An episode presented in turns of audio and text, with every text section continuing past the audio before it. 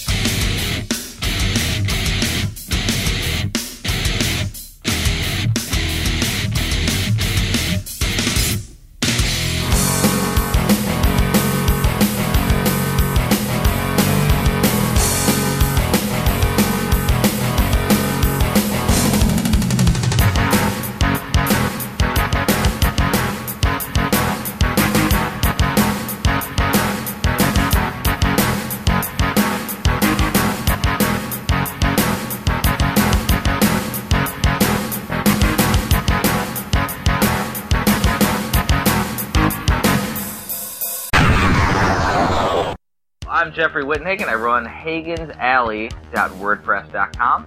I'm also the Subcon 3 on forums like Nintendo Age and Club. I'm a double award winning published author um, for Hidden Treasures, book that's on sale at Lulu.com. It's also on the right side of the page that you're probably listening to the podcast on right now. You can help support us. Instead of like every other podcast where they want you to give money to keep their podcast going, all you got to do is support us by actually buying the gaming book, and a little bit of that money will go toward the podcast. And I've also written towards a few different gaming publications such as Nintendo Force, Pixel Nation, and Retro Gaming Times Monthly. And we've got Kyle. Hey, hey. I'm big into uh, no death runs, high score runs, uh, collector of all things vintage and retro. Uh, pretty much anything video game related. Also collect figures, vinyl, VHS, tap handles, old beer signs, and old beer steins. And we've got Kevin. Greetings, gamers. Kevin here, aka K2UK. You can see my site on K2KBox.com and also visit my channel, K2K Box, on YouTube at any time for support. We do lots of Let's Plays and have videos of all of us in different forms, so if you want to add a voice to a face, my channel's the place to be. Please call our number, leave a voicemail or a text message at 262 264 VGBS. All right, guys, so let's start off with the news. oh, yeah. um, yeah, we're gonna do some news so that way if we get off topic and shit, like, you know, we can do a hard stop so we don't do a mega cast every week. Yeah. Yeah, I know every other fucking Yeah. time it's it's been insane. Um, there's not a ton of fucking news this week, but um, there's a couple things that I picked out that I thought were pretty interesting. Um, first one is our ongoing um craziness with um Igavania. Um, apparently there was an article talking about a fake big budget Kickstarter goal. Um, and that some of these big budget ones ran by essentially um, a big company instead of by like an individual. Um, they're already funded when they come to Kickstarter. So basically, like Bloodstained. Okay, so so Bloodstained had a goal of five hundred thousand dollars, right? Um, and I think when we checked, it was like two point five million. I think it's close, if not over three million now.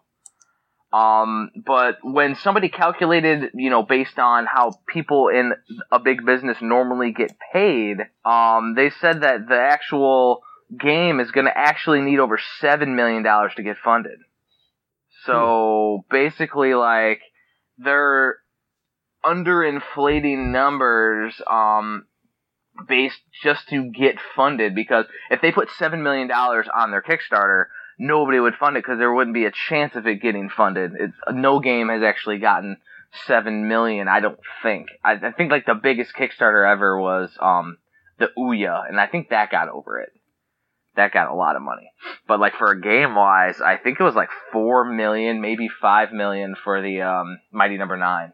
But like seven million is what it takes. But apparently, according to the guys running the Kickstarter, like Igarashi and all those guys, that they're already funded. Apparently, is what what came out when somebody posted that.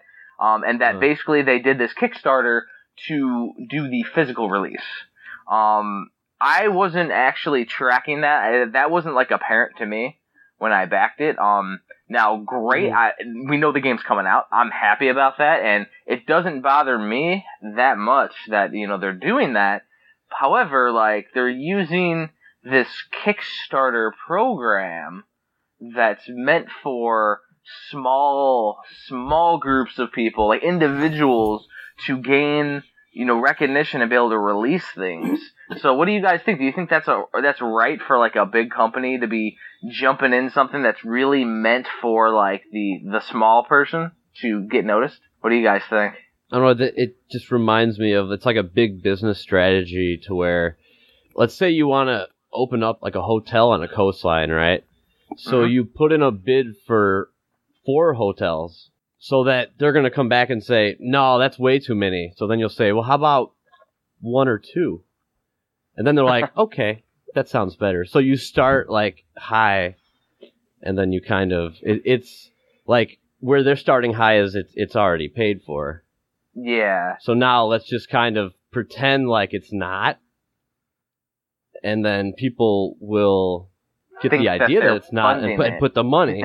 yeah, it's it's like a dirty tactic, you know. yeah. It's, I mean, it's definitely think grimy. They, I think they might have mentioned it somewhere in the fine print.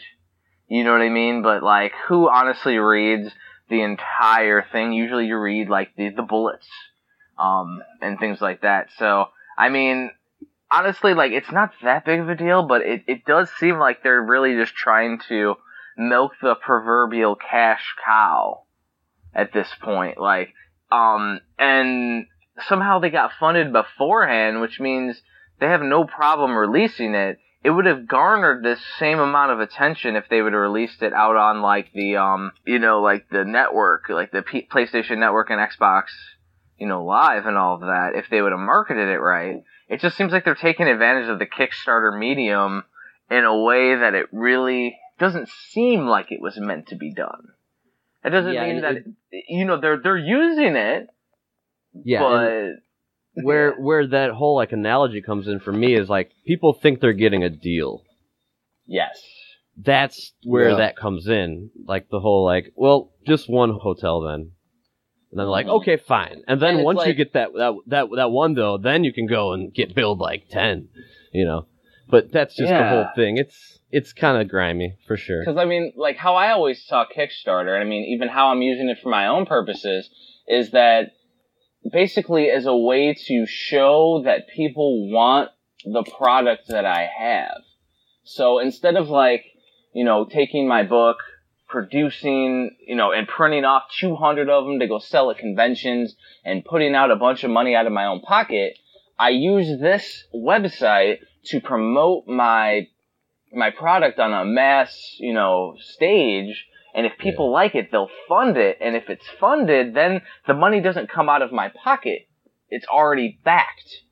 So then it's like, all right, I know the people want my product. That's exactly how I'm doing it. That's why I waited till I had the perfect book written before I went to Kickstarter. Like, cause I wasn't gonna take like something that didn't, you know, hit a really big audience. Um, but the thing is, is that like it just seems like this one, like they're already established. They're not using it to, you know, get attention. They already, it's it's the guy who made Castlevania. It's almost like fraud. Yeah, because he's using Yeah. a big company too, like like all these different known artists. Because he's using his connections. Like, I could see if it was like one person doing it, but I don't know. It it just seems like it's it's like the Kickstarter bubble might be starting to build. Even if the product comes out, it's like, all right, well, this used to be cool because we'd have a small company, you know, doing some cool, you know, personal things. So, I mean, mine's going to be a completely personal Kickstarter. Whereas now this is like a company, and they're going to start doing company tactics and big, you know, big different releases, and it's gonna it's gonna feel like um basically like a big business type venture. I don't know, like maybe like you know everybody's wants to get in on something at a personal level, and now it's gonna feel like you know like going to a mom and pop shop like Video Pals instead of going to GameStop. It feels it's Yeah, gonna and, feel um, like GameStop. It's gonna be like eBay. eBay was a whole bunch of individuals, and then the companies got in there and jacked up eBay. So Yeah, Yes. similar. fucking Lukie Games. We're looking at you. Yep. So I Mhm. actually had a question. Um, Is that confirmed? This whole thing, or is it like a rumor? Um, I thought it was a rumor, but then I saw, you know, how the actual Kickstarter, because I backed them, they posted updates saying that it was, you know, indeed already funded. So I think it's more of a like they kind of admitted now that yeah we we were you know that we were funded and this has always been our intention to use this to do the physical release. Um, it's the same boat for the Banjo Kazooie spin-off, the Yooka-Laylee, the one that has Yeah, two 'cause- point five million. Because I will say, when I saw it, I was like, the screenshots are awfully like good. Yeah, Like how? Yeah. Oh, that was my first thought. Like, which now it makes sense. Like, how is it so developed already? and and see That was how, kinda that, my how thought. that also now is going to hurt like someone like my Kickstarter is that all right? So we're developing an NES game from the ground up. Like I'm not going to be able to show like finished screenshots. We're working on it. Like like when I show Well, I stuff, like it's going to be prototype things. Now when people see this freaking bloodstained or Yooka-Laylee, you're seeing freaking finished products that have been in the work for a year already. That's the thing where it's like, how did they get this far? Where now, now it's like light bulbs go off. Like, oh, Yeah, so and Yeah. I think that like by doing this though, like people that are going to be Kickstarter backers now are going to have expectations. yeah. Yeah. So what do you think, uh, Kevin, as far as like being a business owner yourself? Oh man, I think it's just like the real business world. You get the big businesses in there, and they make it they make it terrible for all the little guys. You know what I mean? All the small businesses and medium businesses out there that made what it is today. It's all going to get ruined by some big business. Like as ridiculous as it sounds, it's like, hey, we're Coca Cola, and we want to get a Kickstarter for Coke 3's coming out. So you know, we want some money. See if you guys will buy Coke Three. I mean, I think there should be some type of contingencies when Yeah. maybe it should be like, hey, this Kickstarter, it would like maybe be in a group on the website that says these are individual Kickstarters, these are company Kickstarters, so then mm. somebody can blatantly see, hey, this is a guy on his own in his house in a basement trying to make something happen. yeah.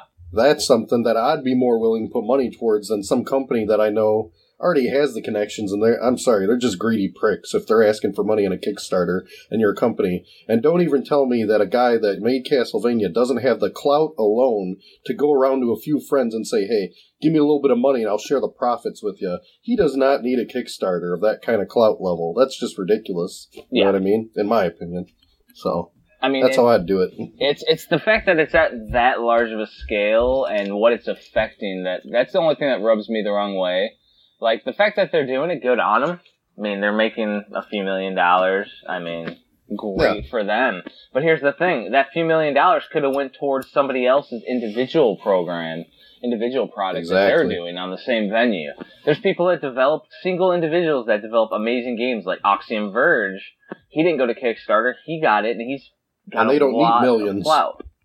Exactly, and if he'd went to Kickstarter and had a physical release, my God. And the beautiful thing Kevin said, Yeah. the beautiful thing, this country was built on small businesses. Yeah. That's the thing, and then they just it creates this like inverted effect where it eats it up, and that's where supply and demand comes in because eventually the people get fed up with the products they're being sho- that are being shoved down their throat, and then they ultimately will go back to the small businesses who are being more inventive and doing things in a more unique fashion. So That's it, there's an kinda ebb and how I flow felt- for sure, you know. That's kind of how I felt Kickstarter was developed to begin with, was to go back to that small individual aspect. But then now these companies just come in and, you know, Kevin kind of hit the nail on the head where they should have a separate section. I almost think they should have a separate website. Like if you're a company Yeah. and you make over this amount of money, your goal is more than a few gra- like 10 grand or 20 grand or something you should get you should be on a separate site call it freaking you know big business starter or something like because this you're not Yeah, kickstarting really. you're not Yeah. kickstarting shit Yeah. yeah Yeah. How about use There's your own? to kickstart, it's already running. How about use your own fucking website? Yeah, exactly. Do, you, do you think they they got they already had like you you know, however many million to, to make the game, like, do you think they could have easily set up a freaking website? And, you know what I mean? Like, it would have went viral that people would have went to the website and funded it. Like, they're just like And then lazy. back to like what, like Jeff was saying, he how many people got hurt from so many people dumping money towards this big company. Imagine how many great Kickstarters that could have actually been fulfilled with those millions that had smaller goals, and all those could have been met, and those could have been greater games than even this. I know that's a long shot, but it doesn't mean it isn't Yeah. possible. I guess Uh-huh. instead of spending money on like an advertising campaign, they're like, well, I think it'll cost less to eat up all these people on Kickstarter. so let's just swallow up all these little fish and be the big whales that that we are. I mean, Kickstarter's happy because they're going to make all that commission off that Oh, big Kickstarter thing, and they're happy about. it. But guess what? Guess what? That's going to also taint your name and your site. Is it worth all that money in the long run? Then people are going to start thinking, hmm, maybe we should start something that says real Kickstarter next to that site and say only individuals. You know So, what I um, mean? and take away their business then. hmm I would say, mark my words, this right here is the top, the golden age, the bubble, however you want to call it. Like, this is about where the downfall of Kickstarter is gonna start. It doesn't mean this is the best that's gonna happen yet, but we saw it with Mighty Number Nine. Now we have two, right? Everything grows exponentially in freaking big business in the world. Everything in computers, everything grows exponentially. So you have one, then you have two. Next time you're gonna have four big ones, and that might be in six months. Another six months, we'll have eight, and then we'll have a hundred, and then we'll have a thousand of them, and then people just won't want to back anymore. So I would say if anybody's running on any pro- prod- programs, I'm glad mine's freaking coming out in a month because goddamn, like it's it's going to get to the point where people are going to get burnt out on the big business. It's going to spoil it. It's going to make it seem fucking lame. It's going to feel like GameStop. Like really, you're going to have people that are still going to go there because they have, and then just like Yeah. GameStop, and then you're going to have the other people like sitting back like us, and we're like, man, this is this is just too much now. this is just lame. Like I might as like I'm basically funding a freaking Xbox game right now with my money. Yeah. Like I mean that's what it is. Like at least right now the big businesses still feel like an indie game. Like they're taking quote unquote a risk by doing something out of the norm. But they're out of the norm is Castlevania game, a Banjo Kazooie game, a Mega Man game. That's not risk. like that, would they have Yeah. fan bases, man. A, a risk would be I'm going to do a brand new Nintendo IP that's never been tested. Like that's a risk. But that's my thing though. Like I I really think that um this will be the the boiling point. This is the catalyst that starts the fire. You know what I mean? That's that's that's how I see it. Now whether Yeah, I I'm was- right or not. Right. I was also thinking the whole website for the the Castlevania one was just so like well done. Like a lot of work went into that. Oh, like their Kickstarter So- page. Yeah. But Just how you- like intricate it is, and what, what's great that's about not that something though? that just like pops up overnight. Yeah, it doesn't. And um, what's great about that though is I see that now and it looks awesome, right? So I'm gonna steal some shit off of it. I'm gonna have Oh, yeah, banners. I'm gonna have banner it's- headings just like they do. Why not? It sets the standard. It's gonna take two seconds, but the thing is now the guy who only just writes text in it is gonna look like a shitbag. And that's where now I have to do more with mine because this big company just set a new fucking standard because they have money to do it and they have designers for that Kickstarter. I bet they're paying a designer for that. Absolutely, absolutely, and that that's the point that I'm getting at. Yeah, like yeah, like Jesus. So there's a lot more going into this behind the scenes than just like you know some random guys like let's do a game, a new game. You know? yeah, like Yeah. fucking crazy shit, man. But it's almost the whole thing. That's like how could we be so blind too? Oh, I mean, we were There's also that. the thing is the initial the initial reaction is oh shit we're getting a new fucking castlevania it's awesome and then when you peel back the onion layers Yeah. and it took that that actual um that actual you know article to open my eyes a little bit. And you know you start peeling back the onion you're like man we're getting duped here. Now i mean the guy is working on his own and all that which is but he's not because he has a big company behind him because people are all helping him out. Like it's essentially like a startup company but they're using a site like kickstarter So I mean, the the only thing is, is though, and I don't know the answer. Where do you draw the line? You know what I mean? the Like, truth when the truth is not being told. yeah, I mean, that's if they that's that's what I say. Because like that's the only thing. Because a lot of people are gonna be like, "Who cares? I'm I'm gonna get the game in the end." But it's the principle of it. yeah, Yeah, it's it's the whole principle of the matter that like you just tell the people up front what's going on, not Mhm. like hide things and make it seem like it's something that it's not, and little little tricks and traps and shit. and it was like We'll never be able to really perfectly put a line in there, though, because They won't. say, "Hey, it's got to be an individual." Then somebody will just find a way around it, or you'll have some relative be it. Oh, he's an individual, and then you know, Yeah. no matter what, people just corrupt everything. Unfortunately, Yeah, they'll always figure out a way to like yeah. loophole the system. It's it's just one of those things where it just has to not feel dirty, I guess. you know what I mean? Like it just, just when- Oh boy. you just yeah. can't get a bad taste in your mouth when you find out things. And I mean, even if he would have you know disclosed all that, like he probably wouldn't have made as much. Like he probably he still Oh, would have no. had people backing him. I would have been tempted, but I might not have. Just because like, oh, it's already funded, I might wait. like, you know what I uh-huh. mean? Yeah, And definitely. and that's the thing. That's like a, a typical, like what I always say, like military recruiter tactic. You only tell them as much as they need to know to get them interested. You don't tell them all the details because when you tell them all the details, you lose their interest. That is a classic dirty car salesman technique. It is. Yep. And that's the thing, like, uh, in mine, it's gonna have all the details. I don't give a shit if, cause the thing is, is I want people to realize that I'm a genuine person. This is where the money is going. Everything. Like, I'm not gonna put out there, oh, oh, five hundred thousand dollars or whatever. Like, I'm gonna say, alright, well, this amount is going toward this. This amount is going to the developers, the artists. Like, I'm not buying rights to shit, so I'm not asking people to pay me so I can buy the rights. Like, that's what I feel like a lot of the time. So, like, okay, so you're paying this guy to buy the rights to this artwork. Or you're paying the rights to make this guy, hire this guy to do the artwork in the Castlevania game. That's part of the budget, right? So essentially you're paying somebody a, um, their fee, per se, right?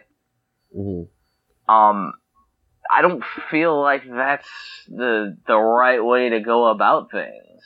Like I don't know, like because my thing is is like Rob for for example in mine is developing the NES game. Anything that sells for the NES game uh, after the cost of making the game goes to Rob because he made the game. He's putting in the time, the work. Like I'm not keeping part of Rob's money, and I'm gonna make that clear in the Kickstarter.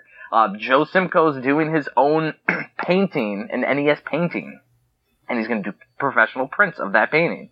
He gets all the money for that. I'm not getting the money for that. you know what I mean? Like, I'm not going to have people that are backing my Kickstarter pay money so that way they can fund, you know, hire Joe to do the painting because, you know, for like a thousand or two thousand dollars or whatever it is, however much it ends up being, like, I could buy the rights to that artwork. I would rather like Joe get the money for that, and then he wants to collaborate with me again. to me, that's good Yeah. business. Like then it's like, all right, so my next book, I can you know collaborate again with the freaking you know the artist from the Garbage Pail Kids and get you know an, another awesome project together, and that's where it's like I'm thinking small business side. A big business would say, oh no, you want to buy the rights to that because then you can sell it again later but then the artist is getting shortchanged. Or, you know, the developer of the game is getting shortchanged. Cause, like, it's, it's like, a, it's a, it's a racket, man. And I, I don't, I'm not gonna play that game for sure. and I'm gonna make sure, though, that everything in my Kickstarter is spelled out. If people have questions, I will answer them. That's the easiest way, man. Um, Oh, um, speaking of my Kickstarter, I do have an unf- uh, an official date that my Kickstarter is going to start. Um, I've unveiled it on my on the Nintendo Age thread that I am posting updates on right now, the pre-Kickstarter site. But um, the official date is going to be at Too Many Games on my panel, I am going to make the Kickstarter live. Um, I'm going to unveil Joe Simko's freaking um, cover for my book, like the full cover color artwork. I'm gonna unveil that, you know, for all the people live there, and I'm gonna click go on the Kickstarter. Um, and the thing that's interesting is I'm getting a ton of response on Nintendo Age. Um, now that's probably geared toward the NES game, um, but they all like a lot of the members on Nintendo Age also um, contributed summaries for my book. Anybody that because I posted a thread two I started it two years ago when I started writing this book, and I said, hey, let's play a little NES summary game, and I said keep your comments under this many words, and I might include it in the book if it's hilarious or or well written or something. And there's a lot of people that wrote in there, so those people are a part of my book too. like this is like a pretty special project, and I, I was like, I'm I'm very glad that I was able to officially get a panel of too many games. Uh, the irony is, and Kevin will like this, is that it goes parallel to uh, Pat the NES Punk's buddy Ian's pinball panel. oh boy. Yeah. There you go. So here's to um cheers to that that I'm gonna piss them off because people are gonna want to see an, a new NES game unveiling and a new Kickstarter like a a um artwork unveiling for NES related topics than like a random pinball panel, even if it's somebody known. I think that's a safe bet. And I'm gonna have um flyers or my wife said I should actually do like postcard sized um things that I'm gonna pass out during the actual convention on Friday and Saturday to people to you know just let them know where the Kickstarter is and that way they know where to go for it and if they're around on Sunday they'll go to my panel. Um, the Game Chasers panel's on Sunday after mine and Alpha Omega Sins panel. So like people will still be sticking around to see those panels. So I might get a lot of float over, and it's in the middle of the day, so the drunk people will sleep in and be able to wake up for it, including myself. So, yeah, it's, it's a gaming convention. It's gonna be insane, as always. um, but like, I, I think that'll be pretty cool. Um, I, I have a whole hour, so that's awesome. I, I should be able to fill up an hour. I don't know. Like, I think we talk about plenty in an hour. Yeah, that shouldn't be too hard. Yeah, Definitely. I'm, I'm trying to see if Joe can come out because he lives in New York. Um, and I think he's going to be down near my area. Uh, he visits family during the summer. I'm gonna see if he can come out. He said it's it's gonna be very tricky though for him to be able to come out, but it might be able to. Rob's in Illinois, so that ain't gonna happen. oh, Robbie. But um, yeah, this should be definitely um interesting. Uh, I think it's like the only time that I've heard of that somebody's actually unveiled a Kickstarter at a public event. I'm not I Yeah, sure. I can't think of any. Yeah. I don't know. Like, it's interesting. And 'cause I already know, like, the people on Nintendo Age, like, a lot of the members, like, they're posting, when does it start? When does it start? Because I'm doing a limited edition homebrew with it. So, there's gonna be, and I haven't even told them, like, how many they're gonna be. There's gonna be probably around 30. That's it. Of the limited. That's the limited one with, with Joe Simko artwork. And it's the only time I'm doing it. I'm not releasing it after that. like that's Joe's gonna do artwork for that limited edition. Um, and so people like eat up limited edition homebrews like no other. Um, and I, I want to keep it limited and special because why would it be limited if I did a hundred?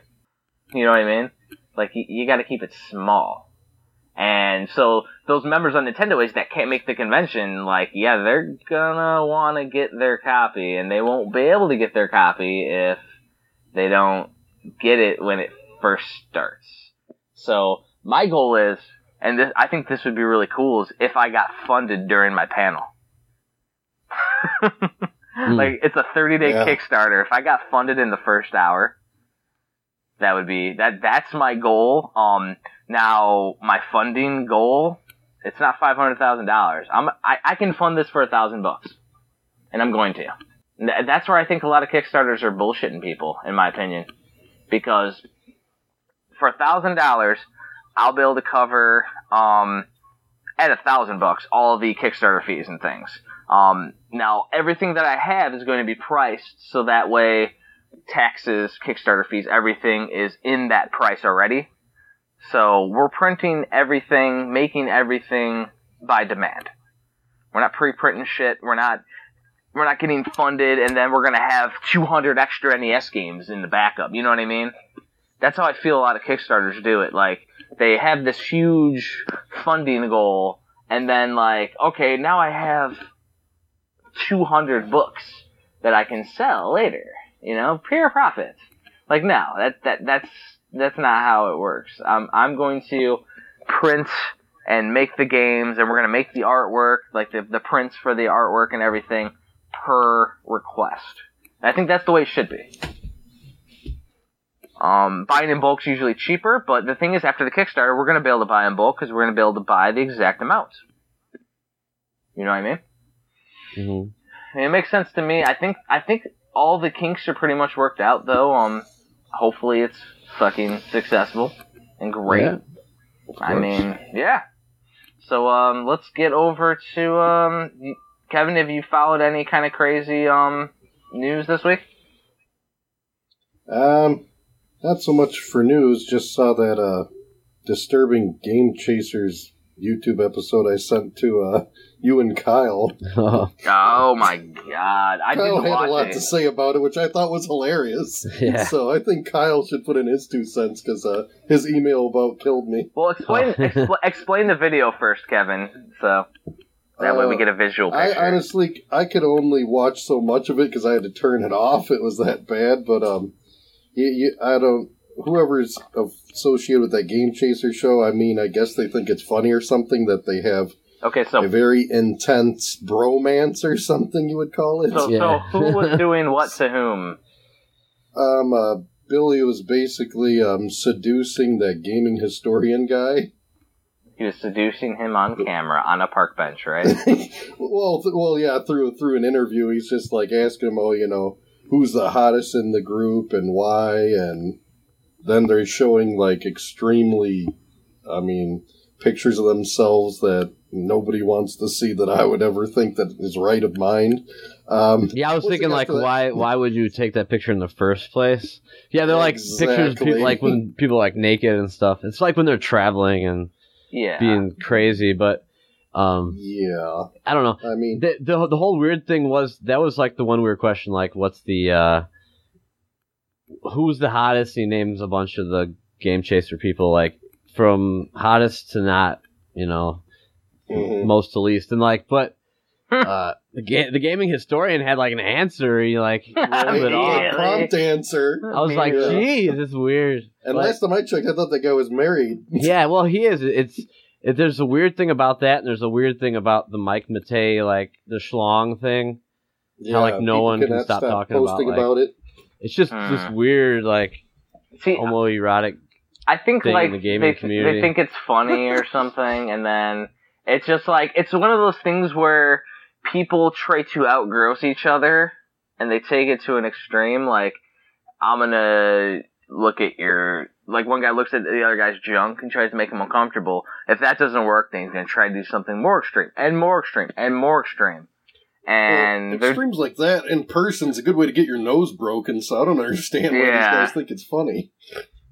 I, I I really so so Uh, so what you're telling me, Kevin, is that I shouldn't go to the Game Chasers after party at too many games. I, I think that is a safe bet, not unless you have a cork for your ass. Chastity ass belt. Yeah, the, God. I've also like in like other sports where the coaches like slap the guys' asses when they like run by. You seen Yeah. that? Yeah. It's just like Mhm. what like that wouldn't. I would never like that would never come into my brain to to do that. That's what's weird. That's why I think it's weird because it's like that's the last thing that I would do slap them in the ass. like like what? Why would you even like think to do that in the first place and then do it? and I don't know, it's- and, and that's It's like a weird like a much thing le- with that's a that's a lot lesser of a level than doing a homoerotic interview on a park bench live Well, for the and- internet and to showing see. live for the internet to support it. see. It's not They even also had, like like Jesus Christ. Yeah, like the, the the camera was also like in a soft glow, like intimate Mm-hmm. feel, and uh, I don't know. it's It- it's It's a humor that I don't understand. If it's all a big joke, I don't find it funny at all. And to tell you the truth, uh, after that, I unsubbed to say the least. Wow. I I mean, I mean, I'm just did. they just been doing too goofy of stuff that just don't make sense. I think they are running out of ideas or they're too comfortable or something. too comfortable. Because they, they don't just stick to their content of just game chasing. They're trying to do that back in my day, which is barely tolerable. And now they're just doing these whatever you want to call interviews. I'm just, you know, it's it's like a it's like a TV show that you know they should have stopped making seasons for, and they ran out their steam. That's how I feel that show is. I don't feel it's picking up steam anymore. so, so, so now you think the Game Chasers jumped the shark? That's what that Oh, is. they, they they well jumped it already. I think the shark's dead after that episode, but that that's my take. And you know, Wow. unfortunately, my opinion is not very popular because No. apparently they got 70k subs for a reason, but makes me question what kind of subs they got when you're doing stuff like that and it's getting so many likes. You know what I mean? Yeah. It's either an inside joke that I don't get, or regardless inside or not, something like that I'd never present if it's going to be respectful content in anything. I mean, you got the nerd who's screaming and cursing, but that's his thing. I can respect that, but I mean, the stuff that they're doing, they just keep topping themselves in a direction that just doesn't settle, sit well with me, at least. I don't know how you guys feel about it, but that's my take. Hmm. Yeah. Uh, The thing is, is that like, I think right now you should go to their Patreon and give them some money so they can do more of this content. It's great content. dick and fart jokes. Oh boy. Heavy emphasis on the dick. like some of the, some of the videos they just like turn on the camera and just like ramble and they're they're even saying like this is just us rambling and Here's the one thing: they didn't even come off as if that was rambling. That was like a serious like episode, kind of in at least presentation. But I mean, it, it is what it is. I mean, it's fine if you want to do a ramble, quick click thing like uh you know Cinemassacre rode JonTron like a train to get some views really quick. So they like made three mini episodes out of the man to make money. But Those I mean, good. just to do something off the cuff was crazy. yeah I think that that, that craziness people like um it, it is kind of weird though I don't know it's it's it's just it's like the amount of the amount of work that some people do for their channels and they aren't even noticed and then these people are just like you know fl- Fucking pressing around. and running and taking yeah, Yeah. And, and it's kind of like a shot in the balls to like yeah, It'd be a different story are- if it was like a podcast. Because a podcast, you expect conversation. Like, Yeah. you know what I mean? But they're a prof- like they should be a little more professional with their presentation. I think that's what you're getting at, right, Kyle? They have to have like a, a higher standard because they're actually have the popularity to do that higher standard.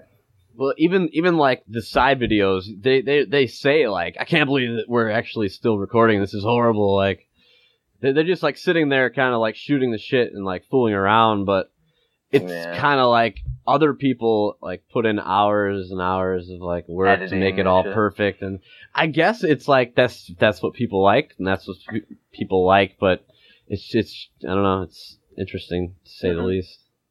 Yeah, definitely.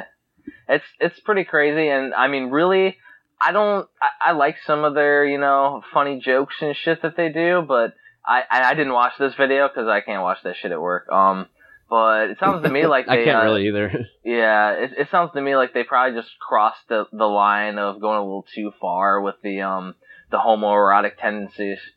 I mean, yeah. I mean, that's what it is. Yeah, I mean, they're just they they they got a little bit too homo to the point where certain people aren't gonna get it.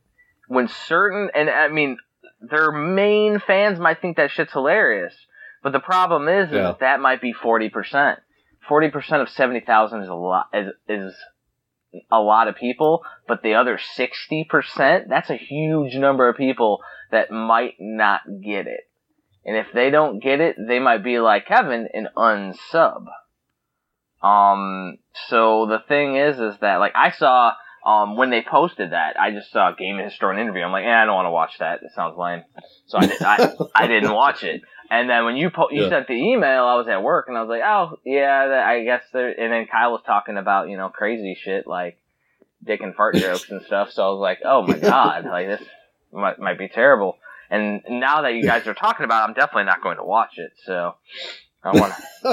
Don't we want say it took a bullet for Jeff. exactly. Well, if, if like if like my girlfriend Judy walked in and I was watching that video, she'd be like, "What are you watching? Like, are, exactly. are you are you are you weird? You know, like, You, you, you a little something funny, you're not Kyle? telling me. Kyle's a little Something funny. you're not telling me. A little funny. Yeah, so that's the, that's the, that's the other thing too. If like someone w- walked in on you, they what would they think too? Like I like I don't really care what people think, but that's just the whole idea of like makes you question like what the hell am I watching?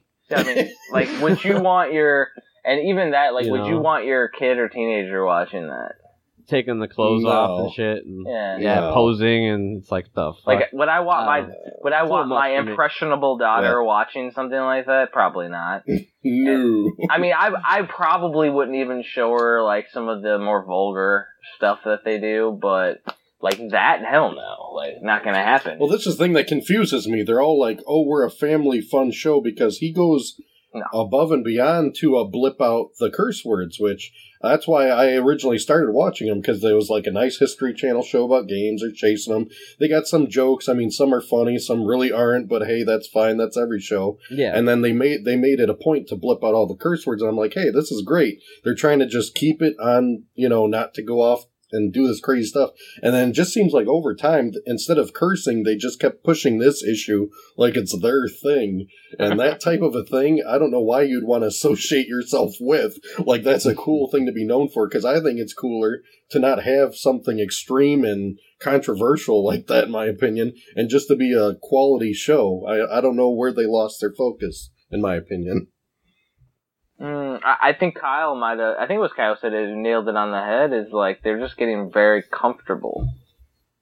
Yeah, that too. They think whatever they do, people just watch. That's why James and Mike Mondays survive because hey, Mhm. they'll watch anything as long as James is in it, you know. And you know what? Granted, he earned his position, so I'm not blaming them. I'm just saying they're comfortable and they should be at their rank. But I think the Game Chasers got comfortable way too quick because they're they, they don't even have like a silver. They don't have 100k subs for crying out loud. What are you comfortable about? You know. Uh-huh. I mean, it's a great number. Don't get me wrong, but in the YouTube community, I'm sorry, you're you're not even barely recognized unless you're at least 100k.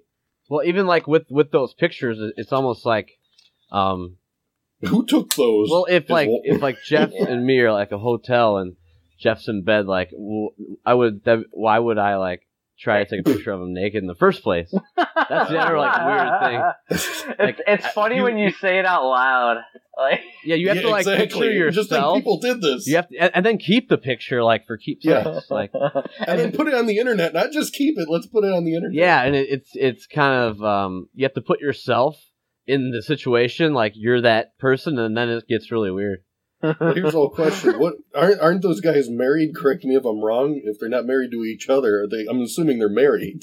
They're Pretty married, and I they're not really even drunk or fucked up when they're doing all this stuff. So I don't know, man. Yeah, that's even scary. Yeah, that's what I was thinking.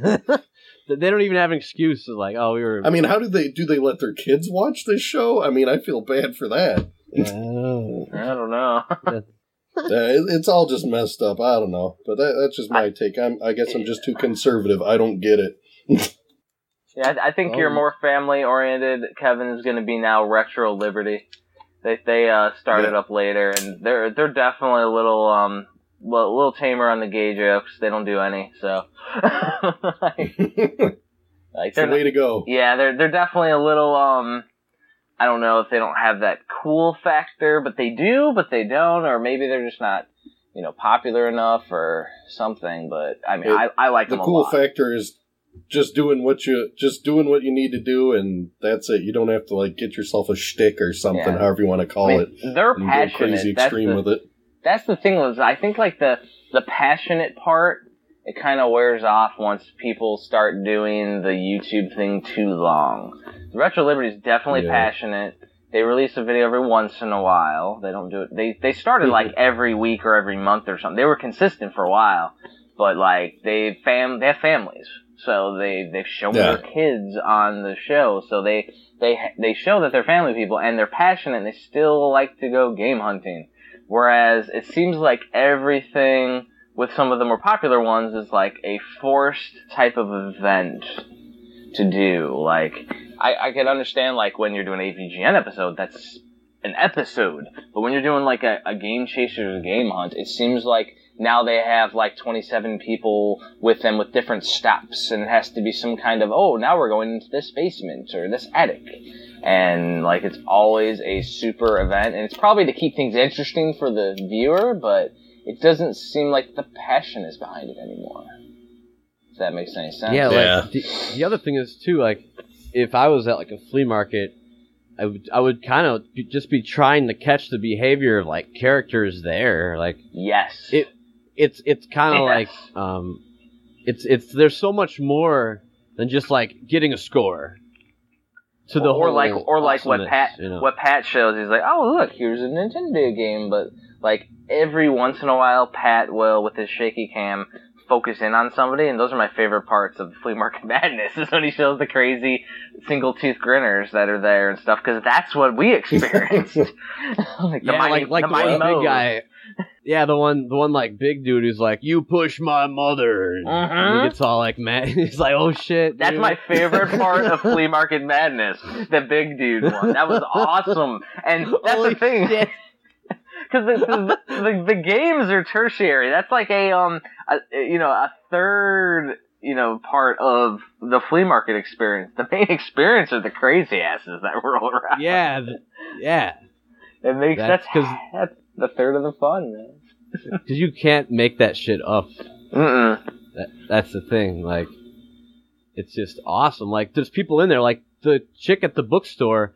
It's this huge pile, right? You ask her where, a certain book is, she knows exactly where it is. Like, even just that, I can make a segment out of that. Yeah. You know, I mean, there's just so many like things you could do when you really look into it. But I think what what happens is this is what happens with bands that I've been in too. Like it gets refined to such a point that like, so you're like at first you're in like this experimental phase. You haven't really found your footing, and I always think that's the best phase because you're kind of just doing what sound. And then once you find it, then it's like expected. So then you try to like build up to an expectation, which ruins like the beauty of like just doing it. And that's that's kind of what I see with a lot of projects too. It, it And- builds and to such then a point where it's like we have to have a big score now. Yeah, if, and then they try to innovate and try to change it up a little bit. It's like the Metallica syndrome. They try to change it up a little bit, and then they isolate a lot of the fan base. It's kind of like exactly what Game Chasers did. That that too, yeah. Yeah. Because eventually it's starting to get wackier and wackier too, and now Kevin's demographic like fa- has fallen off, Yeah, I mean, so to speak. Yeah, me, me and my own little demographic I got. I mean, it's just the people that watch like Mr. Belvedere when they were little, you know. All, all those, Hey, that show is gold. yeah. Mr. That's what I'm saying. It's one of your favorites. Just one, Streaks on the China. Don't get me started. yeah, just just someone who's more conservative who yeah. wants to watch something that he can watch with like his wife or. I don't think there's anything wrong with that. Um, Not something you got to watch like shamefully in a corner of the basement and hope nobody else walks in. You know. Yes, that's where it's getting now. That that there we is go. that is what that episode is, man. You, Hell yeah. you can't sit there. I can't sit there with my iPad sitting there next to my wife and have that fucking thing playing. My wife's gonna be like, "What the fuck is that?" Are you gay or what? Exactly. Like now, That's that's like divorce court right there. pretty much. I'm gonna try to avoid that. Uh, See, uh, I know I'm watching something good that I can just confidently and carefree have it at any time, and it doesn't matter who walks in anywhere. And that's the stuff that I watch. And when there's stuff like that on, it makes me question what the hell's going on. I ain't watching it no more. Hilariousness, though. Yeah, it's just see that's a pretty cool fucking news topic because it's it's insane. Like that's nuts, dude. Well, Um, and, uh, I just checked that it got like very little views on that video. I can see why. yeah. I think the word got out. Okay, so what? Uh, one more piece of news. Um, a truck full of amiibo were stolen. Like a, ro- a Grand Theft Auto heist robbery on rare amiibos.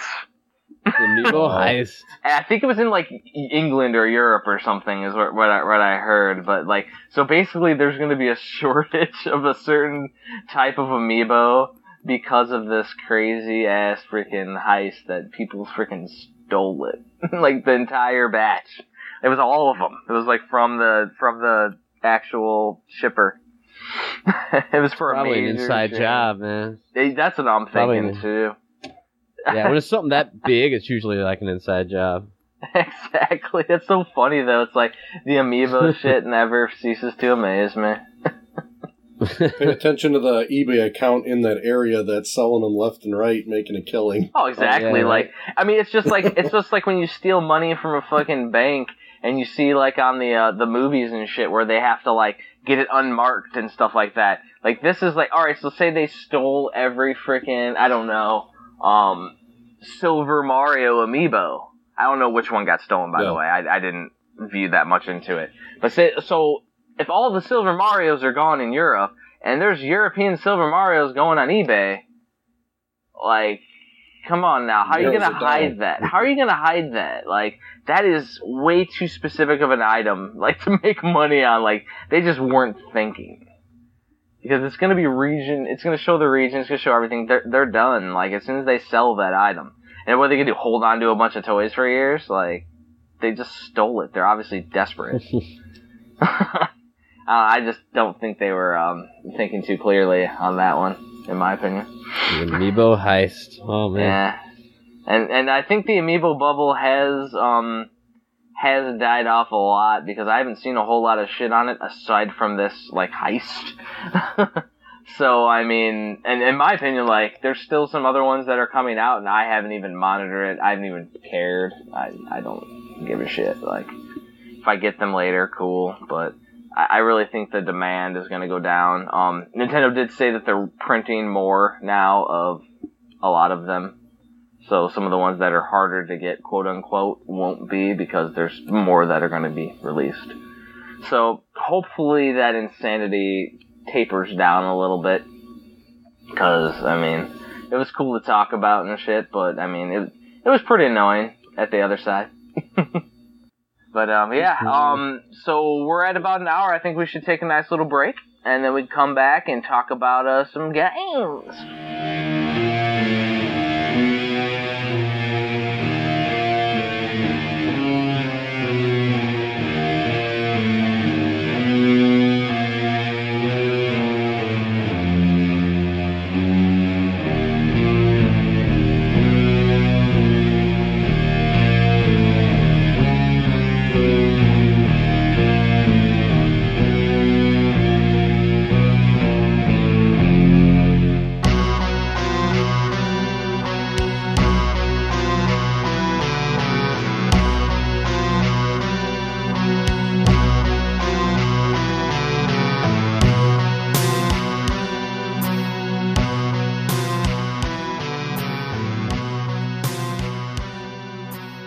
So, so uh, what have you been playing this week, Kevin?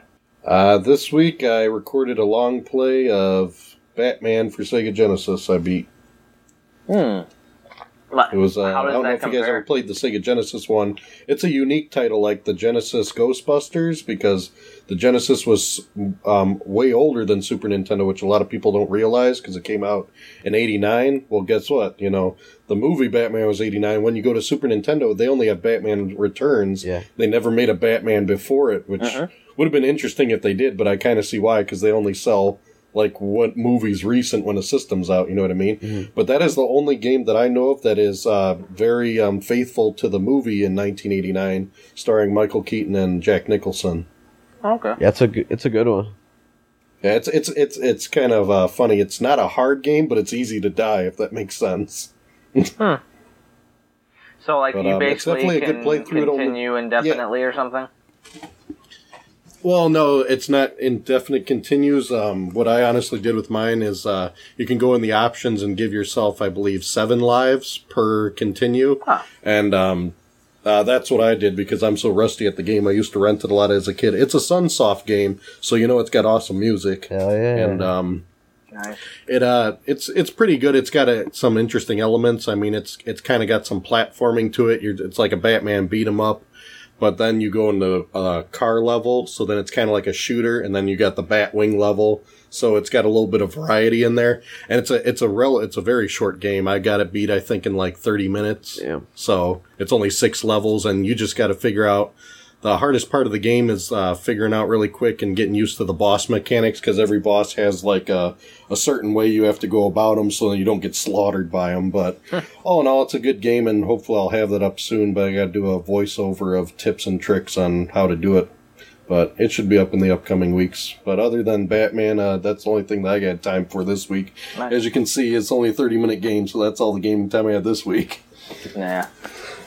So, um, You guys? Uh, so me and Kyle have been uh, tinkering with Brutal Doom cooperatively. So, Oh, that's cool. So the time for the Doom corner. Oh yes.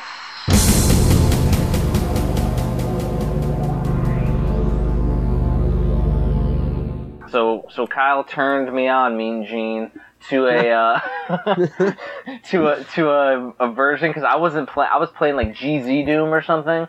But uh, Kyle turned me on to Xandrodronium, and I'm gonna say it wrong every Oh time. Oh, yeah, that's way better. Z- I think. Xandrononium. it's been our ongoing joke as I've been mispronouncing it every time. So playing uh, the game on Zebedee's is a uh, is is pretty cool because when you connect to a server, it um, automatically downloads the wads and patches that you don't have as long as they're like on a repository that's you know public. Um, Yep. what was really cool though was is when I was fucking around with it. Um, this was the day before me and Kyle started working on it. I saw that people had version 20 of Brutal Doom, the beta version. Um, It wasn't available to the public though. Um, so basically, um, I saw though in you know in Zathora the the that uh, that you could actually see the file name. So I googled the file name and there's like six different sites that had it on there. So I downloaded it. So we have version 20 of Brutal Doom that we're playing. and Is there big differences? Or? Oh yeah, it's fucking. It's like way crazier. There's some extra different types of weapons with different alternate fires that we saw. Um, the gore has been upped, if it if you can believe that. Like, yeah, that's like be amazing. like there's a lot of freaking ceiling drippage and things like that. Um, they changed how certain items work, like the chainsaw and things. Now it's like even more like brutal because you go side to side and things. uh, Oh yeah, it's it's really really cool. Um, there was there was a couple other things that I, I noticed, but um, they're not coming to me right now because I know Kyle has a ton of little tidbits. Because the second day, me and Kyle had our nightmare of a time trying to get the shit to fucking work. Because like while we're both decently technically savvy, like when you jump into like a modding community like that, there's an expected knowledge that you need to have going into it. Yeah. And so we couldn't Google shit. Um, like, for example, Kyle would start a server, and after he learned how to do it, it shows up. Mine doesn't show up. For some reason, like, we were getting lag when I would play on his server, but he wasn't getting as much lag when he played on mine. But we couldn't get mine visible for like hours. So, like, tinkering with little things. There was like, um, what we found out, and it wasn't even through Google, it was through me messing around with every option on my router, is that there was some NAT setting that I needed to unlock that, um, and put in the, my actual IP address into it for it to actually show up. And no website said it, no form, nothing. It's just like an expected level of knowledge that you have to have jumping into it. Yeah, it's that Doom community has always had that like shtick to it, Yeah. and Kevin knows too because we like we would get like D Zone and you get like that Doom companion, that big ass book with the blue demon Yep. on it, Yep. and uh, like uh, Doom Gaming Gurus, I think. And Yep. dude, and dude, I never got anywhere with any of that shit. The only the only thing that I, I ever figured out was actually how to play the wads that were on D Zone, but I got D Zone because I thought I could get like new weapons and like a whole new experience. But the thing is, it's it's hardcore like cryptic. Yeah, And it's like at least pro- to it's like me you're- it is, It's like you you're know. programming for the NES almost. Like it's like there's a there's a learning curve you need to get over. Yeah, I, I almost thought it was funny because on the Neo Geo, this is a good example too. It, it is kind of like that because on the memory card for the AES, if you look up the FAQ on that, like the official FAQ, it doesn't even tell you how to get to the BIOS. yeah. Nice. Yeah. So I think to get to the BIOS, you have to hold all the buttons, um, all four of like A, B, C, D, and then press start and select or something at the same time. Or I, I can't even remember now. Yeah. It's all, it's all, and that's the thing. Like those expected things always piss me off because Yeah. it's that's no one thought like let's start from the the root level if someone like stumbles upon this. Like how And- am I and they- supposed to know? And know? they had like the here's your setup for dummies, but it didn't mention anything about specifics. It showed, oh well, you need to have you know um, port forwarding on your router, and these look something like this. And they showed like an older router. They didn't say port forwarding plus what our issue was, which was like a simple. It's a simple you know rudimentary router thing setting. It's what it is. But I didn't even think about it because there was no freaking forum that said anything about it because we're trying to hunt it within the thing. Then the next issue was is that um, we wanted to play Doom 2 together, and we went on the Kyle server and go and we go to second level. I get booted from the game. Kyle plays on my server. We get to the second level. We get booted from the game, and we're like, "What the fuck?" We were getting pissed off because we're like, "What the hell's work? it, It's not working." And we go to normal Doom, works perfectly. Go to Final Doom, which is after Doom 2, works perfectly. So we're like, we couldn't think of anything. And I know uh, Kyle was emailing you, Kevin, and everything about that. And uh, what was the uh, solution? Something about differences and versions or something? Well, I do know that um because Kyle was telling me, I believe he said he's using like the red, the original WAD file from like the actual CD from the box. you know I Yeah. mean? yeah. And from what I understand is uh there were a lot of updates. I think the CD version's like 1.6 or something. It's yeah, it's one point six six six, and then Yep, of- six six like a year- And the other ones are like 17A and B they got and stuff like that. yeah, I have one point nine, which it's like silver Yeah, instead that's the red. highest. Yeah. Yep. So that's what we upgraded to. So I guess Jeff had the one point six six six. So I actually upgraded mine with a patch a few years back. Yeah, you can do that. Yeah, Yeah, 'cause, for, um, for Skulltag reasons. What we've Yep. done to keep it simple, so that way, if like you want to join us, Kevin, or anybody else who isn't even savvy with this shit, is that we threw it in our, in our Google Drive that's public for us. So if anybody's interested, we just what we'll do is we'll just share the um you know chill them go to zandronum.com or zandronum.com and download And- the program. and Dronum, yeah. yeah, yeah, exactly. Down the um, that place. download the program, and then um, go to our site to get all the WADs, so that way you have all the same WADs that we do. Um, that'll be the important thing. So that way, because there's some shit that we do, like we have a, a Magnum pistol add-on. Um, that's pretty fucking cool. And if we all, and I don't think that one downloads automatically, but we have it in our folder, so that way if we use it, you can get it right there. And I figured having that shit on the cloud will make things simpler for us. Um, the one thing was is before the podcast, I was fucking around with the um, the server because Zandronum um, creates Doomseeker. Uh, like it comes with Doomseeker, which is just a server that shows all the running games that are online right now with Doom, and there's a lot of them. And so I would I joined a couple, played a few. Some of them are okay, some of them are glitchy. Um, but I saw something on one of the Brutal Doom 20 w- websites, and it said co-op BDOK. So I was like, well, what the hell is that? And it's basically a add-on to Doom 2, Doom 1, Doom 2, Final Doom that inc- it like somebody took every game, made all the levels a little bit bigger, but kept them the same. Like they kept them the same, but added a couple more corridors. So I was playing like Doom 2, the first level, added a couple extra corridors, and made it instead of 30 enemies, there's a 250. so it's meant for like when we Oh, have a massive Yeah, they am- revamp them. yeah, and so it's meant for like when we have a massive amount of people that are going to play with us. That way, we're not just blowing through levels because we have freaking eight people, or you know, even three or four people. We wouldn't be able to blow through the level. I mean, I was fighting like Hell Knights and shit in the fucking first level. It was it was really cool though, and there's extra weapons because of this, so that way you can, you know, have extra ammo and shit. But um, it was it was really cool. I was able to get through the first level though, but it was it was definitely a character builder, and it, it was like there was a bunch of little corridors, but then eventually I got the the key. Once I got the key in the first level, which didn't exist, I don't think. Um, it unlocked No. the corridor, and then that's your normal corridor to the end of the level. So it actually Okay. took a little bit longer to beat the first level, but it was still familiar because we've been playing it. You know what I mean? So I think that'll be a perfect new experience when we start doing it with like if we do it with like multiple people.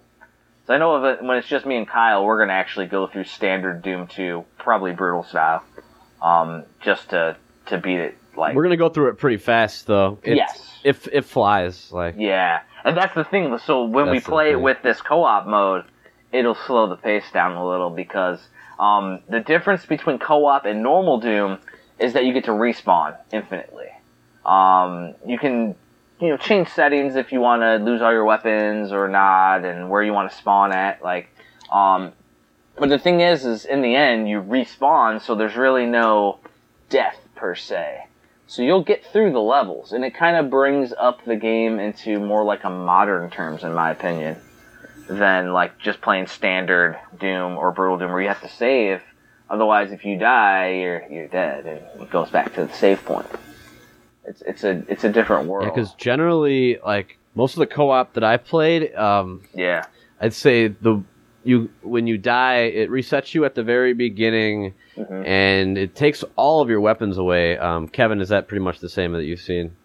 Oh yeah, and I can't think of anyone and any of them until Brutal Doom where that that was a big perk because when I first set up Brutal Doom here at my place, uh, Eric came by and we blasted through Doom one and two all in one day because we got to keep our weapons. That's a big significant plus because an original Doom, which uh, we usually play every blue moon, you're running around the level being like, oh, I got to go back here get the rocket Yeah, launcher. yeah. Oh, I got to go back here and get the BFG. Oh, I need more ammo, so I got to keep repicking up the shotgun and double barrel yeah. and it's it's it's a tedious mechanic uh, that is dated and brutal doom just modernized a piece of doom that you know just didn't age well it's one of the few things of doom that didn't age well in my opinion And I think that um, starting the person over at the beginning is is good because It's you have to have some some kind of like punishment, oh i agree with um, that so that when you start and like all your buddies are off having fun and you're like all the way at the beginning. So it's like next time be be a little more careful when you when you go around that Yep. corner. So it kind of teaches you to be a better and to uh, fight for kind of the whole rank of like I was the one who went through the whole level. yeah. and didn't die Yeah. See, that's so- cool as shit. Yeah, yeah, that's that's where I think it it challenges us to be better.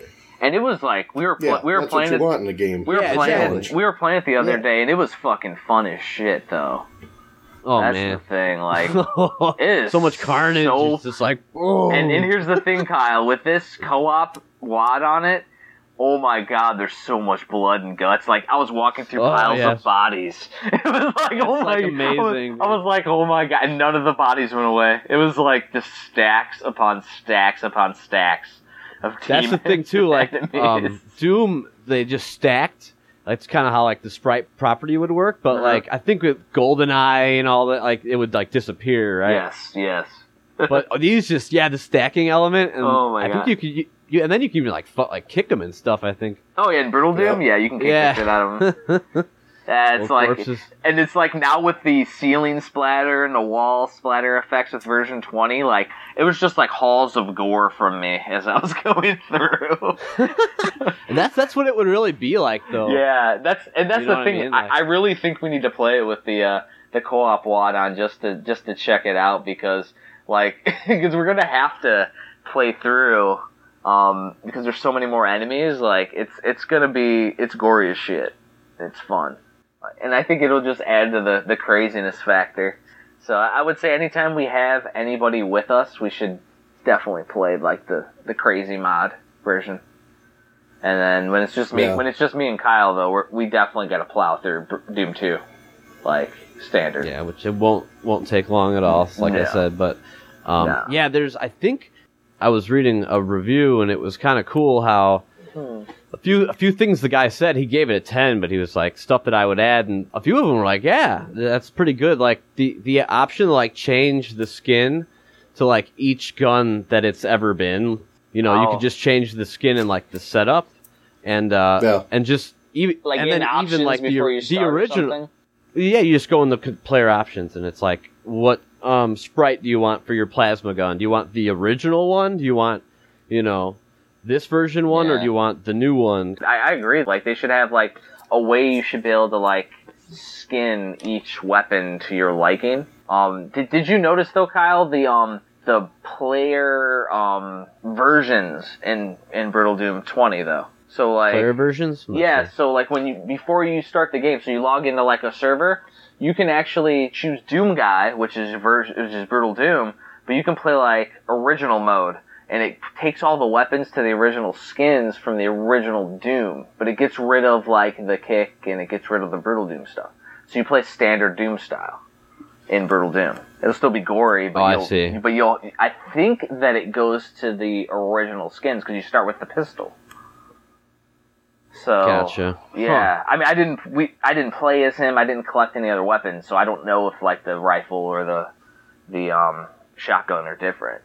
But um, I just know that you know yeah. it, it didn't Um, have the kick. yeah, I, I- want to play it with all the crazy shit. So Yeah, the thing is too, you can always use the kick even when you're like shooting someone. yes, well, because like Um, when you kick I- the I also when you kick like say, the like- uh, the imp away or you kick a demon away from you, it gives you a second to reload too because it has a reload.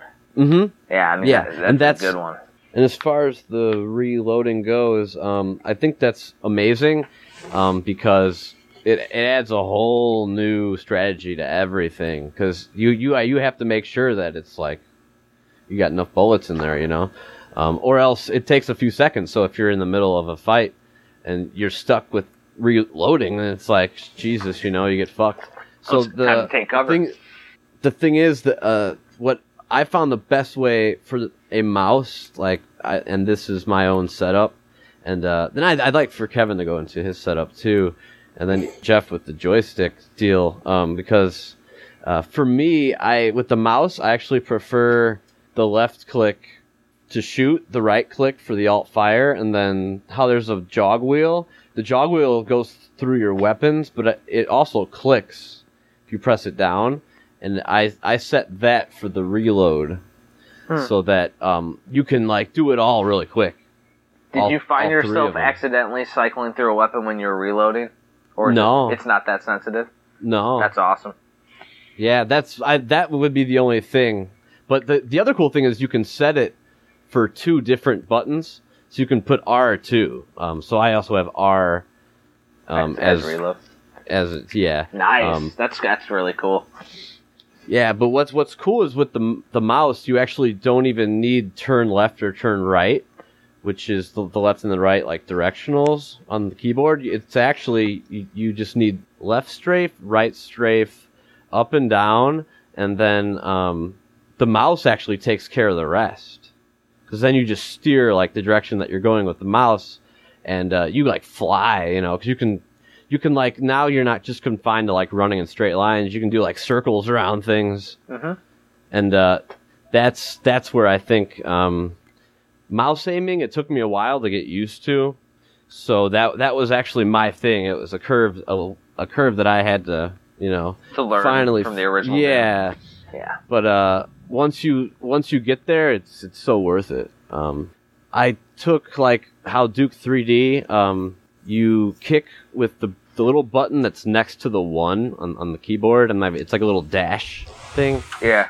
The Like- tilde. Yeah, yeah, that's what you kick with. So that's like hardwired in my head, and that's what Kevin was saying too. Like with Descent, certain buttons are like hardwired in our heads, so we go to those.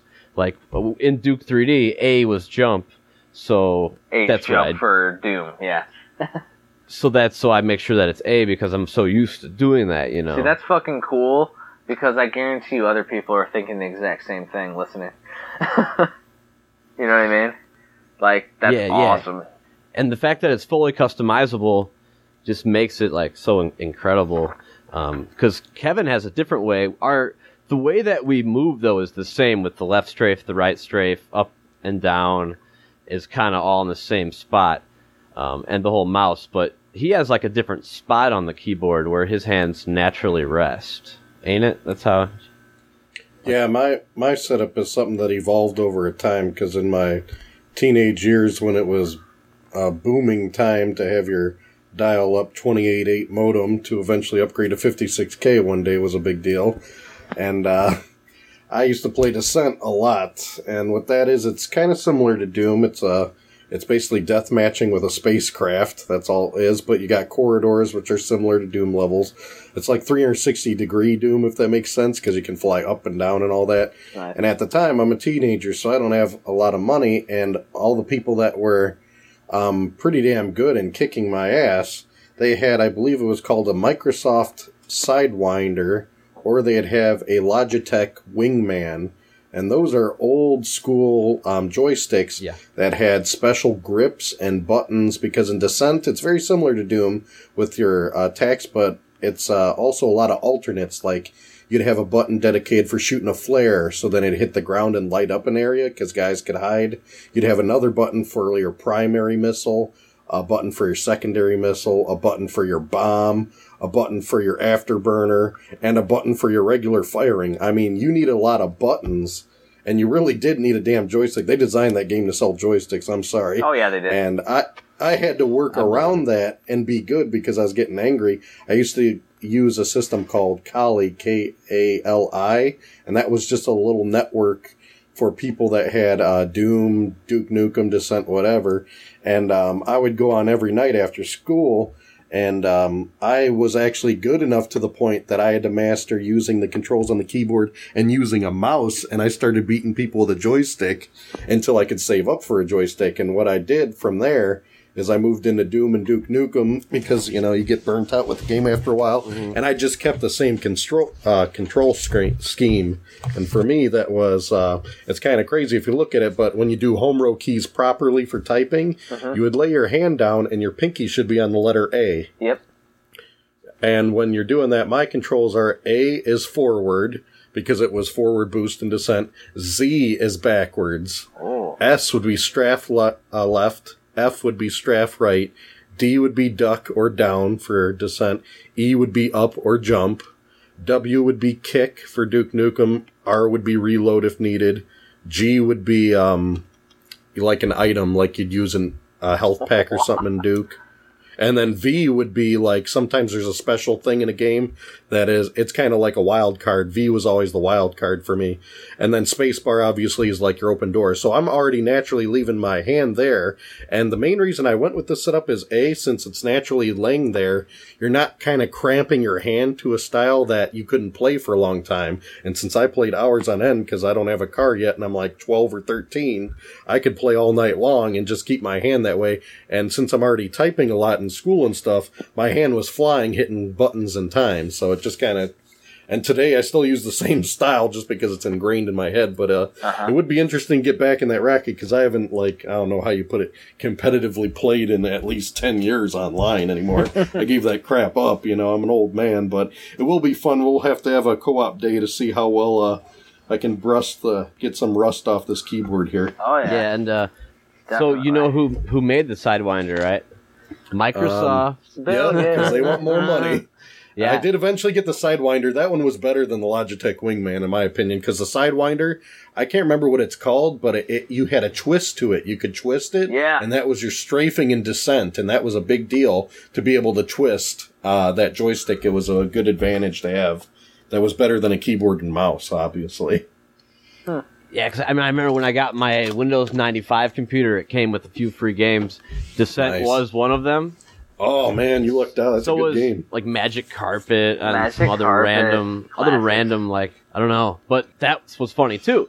There was like a whole campaign, a whole like Microsoft campaign, and it- Did you get the the Fury three disc free game? I'd have to see what it, the cover. Uh, it- it's just a rip off Terminal Velocity. If you ever played that. Oh, That's that's in our classic shooter like plane flying game. That's I was curious if it came with it I don't because I got all those so. freebies too back in the day. oh really? Yeah, it's kind of funny. I thought it'd be everybody got that crap back then. But um, no, Descent. It's it's a shame they never really. I, from what I know, they did. I wish they would have like do a brutal Doom to that game because that game was just as intense in my opinion. But it's kind of space age and sci-fi. So I mean, brutality of demons will always be more popular than that. Yeah. yeah, there's there's something about um like the violence in our psyche is like crazy though. Like Yep. because all like when a, a species such as like cavemen move to like a new spot, the first thing that that they would do is look for an object to like shatter the shell of a, another creature. You know, That's 'Cause- got to show dominance somehow, right? you have you have to consume Yep. other creatures to ah. live. That's the whole thing. Like you, you almost have to take the essence of other things to, and I think with that, that savagery is always there, and I think that's just like a little spot in our brain that, Doom It's like- fulfills. yeah, really though, because the ideas that people come up with are like insane. It's kind of like then you think Oh, about yeah. like the the torture chambers and shit. Like it's like the me- medieval times and stuff, and how crazy that stuff was. So it's like, yeah, there's definitely something um, to be said about. It's like making order out of chaos almost. Like yeah. because it's just nothing feels better than just wipe a whole room clean, and it's like, yeah, stand in the Wipe a hole. whole room clean. It's it's exactly what you do though. Like we Yeah. want to get hundred percent kills. So, like we want to kill everything. And then you just stand in the whole like fray, and you're just like, that's fucking right. Like, Yep. yeah. Yeah, and then like the way that I do things is I play it new school style. So I plug in a wired though, not wireless, so I don't have to worry about batteries, but a wired Xbox 360 controller. So I got crazy shit like my left analog and right analog play exactly like you would play Halo or Call of Duty or any of those. So the looks and the strafes are all exactly the same to analog, both of them. Um, my right trigger is primary fire, left trigger is secondary fire. L and R cycle through the weaponry, so I don't have designated weaponry buttons, so I gotta remember how many pushes there are to each one, which is like now a standard for console gaming, so it's not that hard to get used to anymore. Remember back in the day though, I used to prefer keyboard just because, you know, I could choose which weapon immediately. Yeah. Um, but you know, I'm used to that version now. Um, the thing is though, is that each analog you can press in. So when you press in one, I duck, things like that. So I can actually like run and duck all at the same time, and like Very cool. yeah, crazy, That's cool. crazy shit. Like, um, my you know kicks and jumps and are on the actual buttons. So the A, the X and the Y button are my jumps and kicks, and B is reload. A is your action button. Um, you know, so it, it works out really well. Um, I haven't had any issues. If I press up on the control panel, it goes right to the map. So I can just look at the map real quick to see where like Kyle was when we were playing. So I can like run to him real quick. Um, Mhm, yeah, find people. yeah, and it's like where everything is at my fingertips. It works real easy. The only things I don't have mapped are things like the um, Brutal Doom. They have curse words. That's F. So I can. My keyboard's right next to me. I have a wireless one, so I just press the F button real quick. Say "fuck yourself." Nice. um, that's pretty hilarious to me. But um, Yeah. and then I can type as well, so I can press the you know the what is it T to press the type, and then I can type in something real quick, and it doesn't affect my controls at all. So I can almost type and go at the same time, which is pretty crazy to think about. What's, what's funny is that taunt actually like wakes him up, yeah. so he like put something in that. that That's what alerts the enemy, yeah, which is oh, great. I, I think someone said like it even pisses him off. Which is something. awesome. Yeah. Um, and uh, as far as the controls go, too, I wanted to throw in like Kevin mentioned, until he changed to that con- the control scheme that he's using, like he couldn't keep up with the people online, and like that was the same thing that happened to me. Like, um, I thought I was hot shit. I was like, "Ah, I can beat Doom, Doom Two, Final Doom, Ultra, Ultra Violence all day long, and then it's like. And then you play you get online. online, and then you're like, "Oh, you're you're humbled real quick." Yeah, single player and uh, multiplayer are two different worlds. I mean, yeah, and the just whole because you're good at single player don't mean nothing, man. and, and the whole thing was like I was playing with the old control scheme, yeah. and which is not at all. It's really clunky. Now, what is your what was your old original? I'll tell you mine. I wonder if it's similar. I'm just talking about vanilla Doom control scheme. Like yep, yep. yeah, like alt. what I'm talking you have about. to hold alt and do strafe to left and right. See, mine was hold the right mouse button to strafe back in the day. See, I didn't even use I- mouse. That's the thing. That's why. Oh, it Oh, was you did it all with keyboard, man. This guy. That's Give why- him his abacus for his math. Fucking Yeah, Stephen that's- Hawking but, playing um, Doom the over thing here. was Doom auto aims for you. Yep. So you don't have to like point it anywhere. But the whole thing with the mouse is if you just strafe left and right and move up and down and move the mouse, you like coast. Yeah. And that's what they were doing. I'm like, what are they like? How are they doing that? And then I figured out like, oh, okay. And I actually got pretty good. But what's funny is the way that I got good. Um, they had like these survival modes where there would be like waves. Yeah. And it would be like wave one, and and then it would be like a countdown, and then these doors would open, and then all these demons would come out, and they would just give you all these weapons, and you had to rack up. I don't know if they still have that. That was back I in the Skulltag do. days. We need to find that because I hope they do. I know they have And- Skulltag mods and shit. So Yeah, and, and each wave would get crazier and qua- uh, crazier and crazier, and once I think you would beat ten waves, um, which after that the place was just obliterated. You know, is it is then, it only um, ten waves? it was around that. It was like between five and ten or something, and then you go to like the next map, and it would do the same thing. But Well, because that's It was a crazy though. Because Andrea's playing survival mode right now in Grand Theft Auto Five, and there's ten waves. Like they keep the, they keep the same standard, and that's what she's been playing and getting really good at the game. Is she's been playing that over and over again, and now Yeah, that's- she's that's what I did. Perfect cover. She's doing everything like awesomely. Like she's getting through all 10, 10 like stages each time now. All the phases. and, and and eventually I started getting in the top three, and that's when I call myself Bullet Beast because because I could call myself that at that point. But what I did bullet to get to the top three, because at the end of the level it would do all the people like how many you uh, how many kills you had, and then who it would like rank them. So that was the whole point of that to get first, to get the most kills in those waves. You know. So how I did it, just use the rocket launcher as much as I can because that splash damage would kill the other things around it. So it, it was kind of like a secret. Instead of pointing a shotgun at a dude and killing him, you're po- you're pointing a rocket at him and it's killing the two guys to the left and to the right. three for so- ones. Yeah, so that's that's where I got like a, I kind of figured out how to do that whole thing. But it was so fun, man.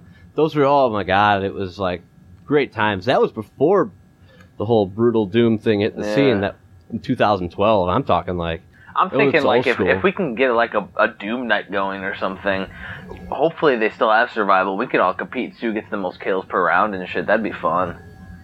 I know that um there were some settings when we were going through, and one said count kills or hits or something. Like one counts kills, and then you can choose a different version, so you can score it differently too, depending. So like maybe if like somebody is like you know waiting and picking off the kill shots or something to get rack up points, you can like change that up to the people that are doing all the work or something. Like so Mhm. there'll be different ways that we can mess around, and if we're getting like if we can get like three or four or five people, that would be pretty fucking awesome.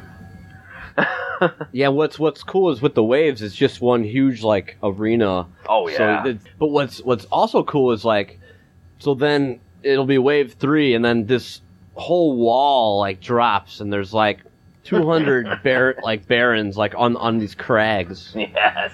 Yeah, and then you just have to like take them all out before the next one. I mean, it's just oh my god. But um, the thing is, like Kevin was saying too, um, with Duke 3D, like weren't you like top tier? Oh, I was a pretty damn braggable back and then. Uh, they had like some kind of a tracking system as part because it was like that Kali system. They had they'd have like rankings on there. Yeah, and I, I remember I think my best I was at least in like the top hundred at one point in time. I was never like one or anything, but I was at least in the top hundred of all those people, and that was I mean that's like late '90s, but hell, Yep. that's still braggable of its time. And uh, even to justify it, because uh, when Duke, I was so excited when Duke 3D came out for the Xbox 360. Um, I I tried to get really good with controller, and um, my old tricks were still working out pretty well because I'm guessing there were a lot of noobs on there or something.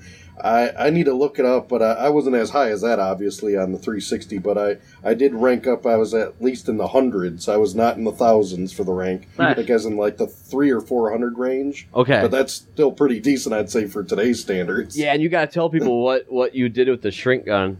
Oh yeah, no, I used to.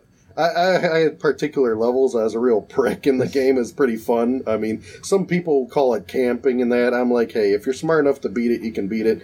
But a Duke Burger was a famous level I deathmatch a lot in. And in Duke Burger, there's a bathroom and there's a shrink gun you can get in the level. So what I'd do is I would stand at a perfect angle that when somebody walked into the bathroom, they would be pointing and concentrating on me, and I, I would see them coming. I could shoot the shrink gun; it would bounce right off the mirror and hit them, and then I'd stomp them immediately.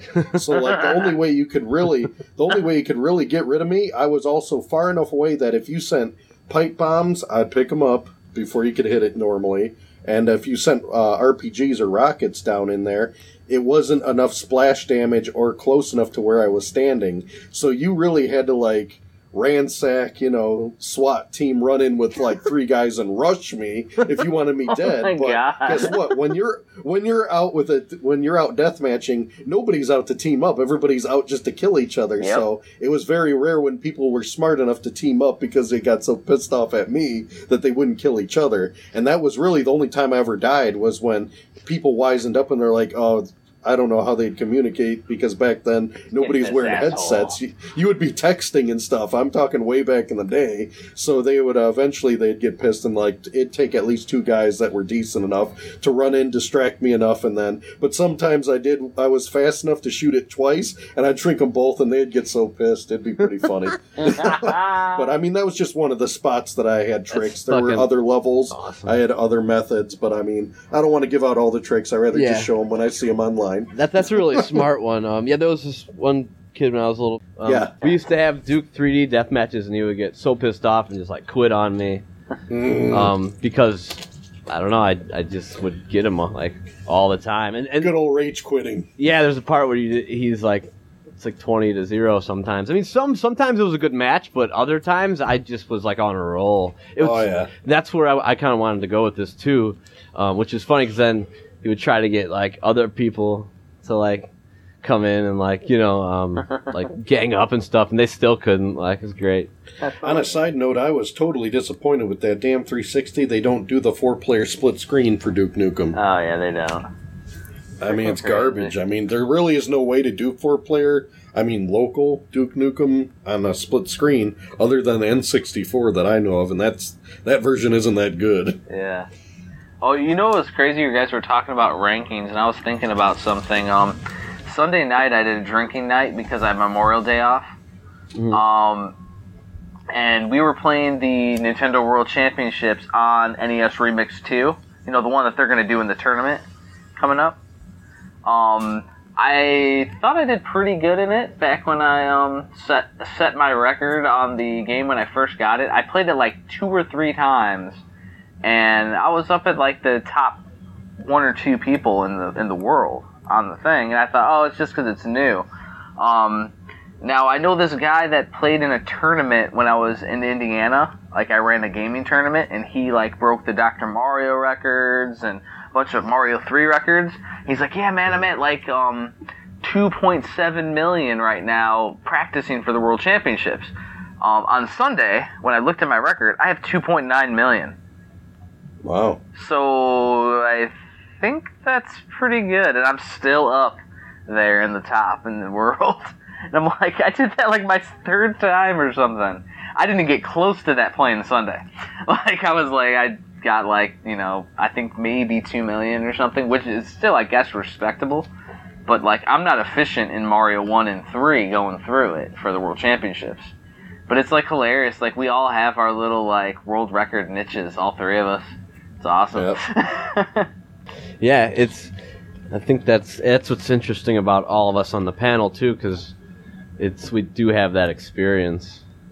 Um, Exactly. Which is just really good. Speaking from that, um, I think it, you actually have to do it and experience it for yourself, and then to actually, I don't know, understand like the work that goes into it, or the work that doesn't, and somehow it's just like a miracle thing that you just totally get right off, and it's like, geez.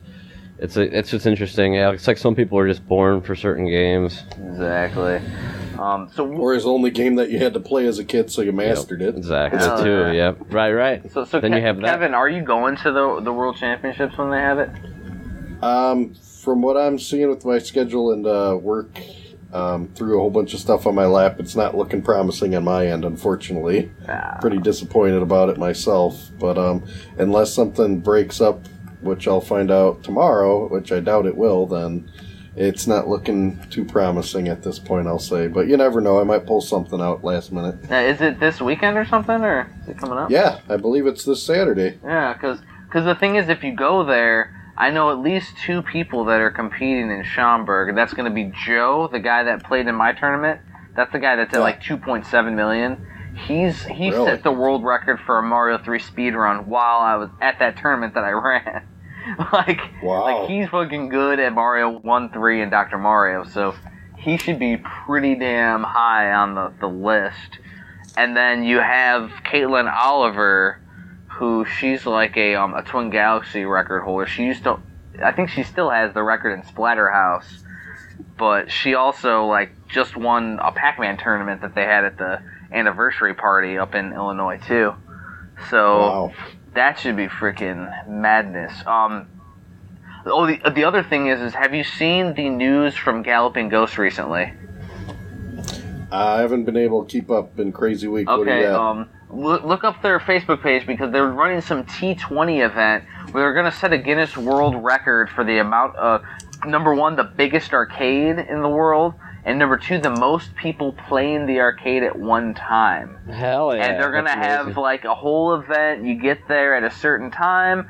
Old, old Billy Mitchell and Walter Day will be there. But Oh, um, shit. yeah, but um, the cool Hmm. thing is, is that if you go there, I think you know there's a fee to get in because there's a fee to play at their place. Yeah, but, um, fif- fifteen bucks I think. Yeah, I think it might be more for this event just to support something. I, I think. likely. yeah. Yeah. But um, I was thinking that too. yeah, but basically, if you get there early enough, they'll they'll let you get your name in the history books and Guinness for sitting at a certain game. That's fucking great. That's pretty cool. Yeah, so, so That is look that shit up. You guys should definitely try to make that an event. Kevin could make that like a, a field trip episode or something. Definitely. Like that'd be fucking cool. If I was out there, I'd definitely be going. So yeah. Um. So I would say it's definitely a, a good time to wrap things up. We've had a pretty good podcast and hitting our little hard stop. So Yeah. All right. that way, we, me and Kyle can jump into some brutal doom tonight. Thank you for listening to VGBS. We appreciate everybody taking the time to get through this whole uh, arduous podcast. We love it. Thank you, thank you, thank you. If you want to correspond with us, you can email us at vgbspodcast at gmail.com. Uh, we also have a phone number. It is 26226-4VGBS. You can leave us a voicemail, shoot us a text message, um, whatever you want to do, correspond. Also, comment on us, shoot us a message on Facebook, Twitter, Google Plus. Leave a message on one of Kevin's videos on YouTube. We love hearing what people um, think about the podcast. All right. See you later. Woo. Take it easy, guys. Later. Bye.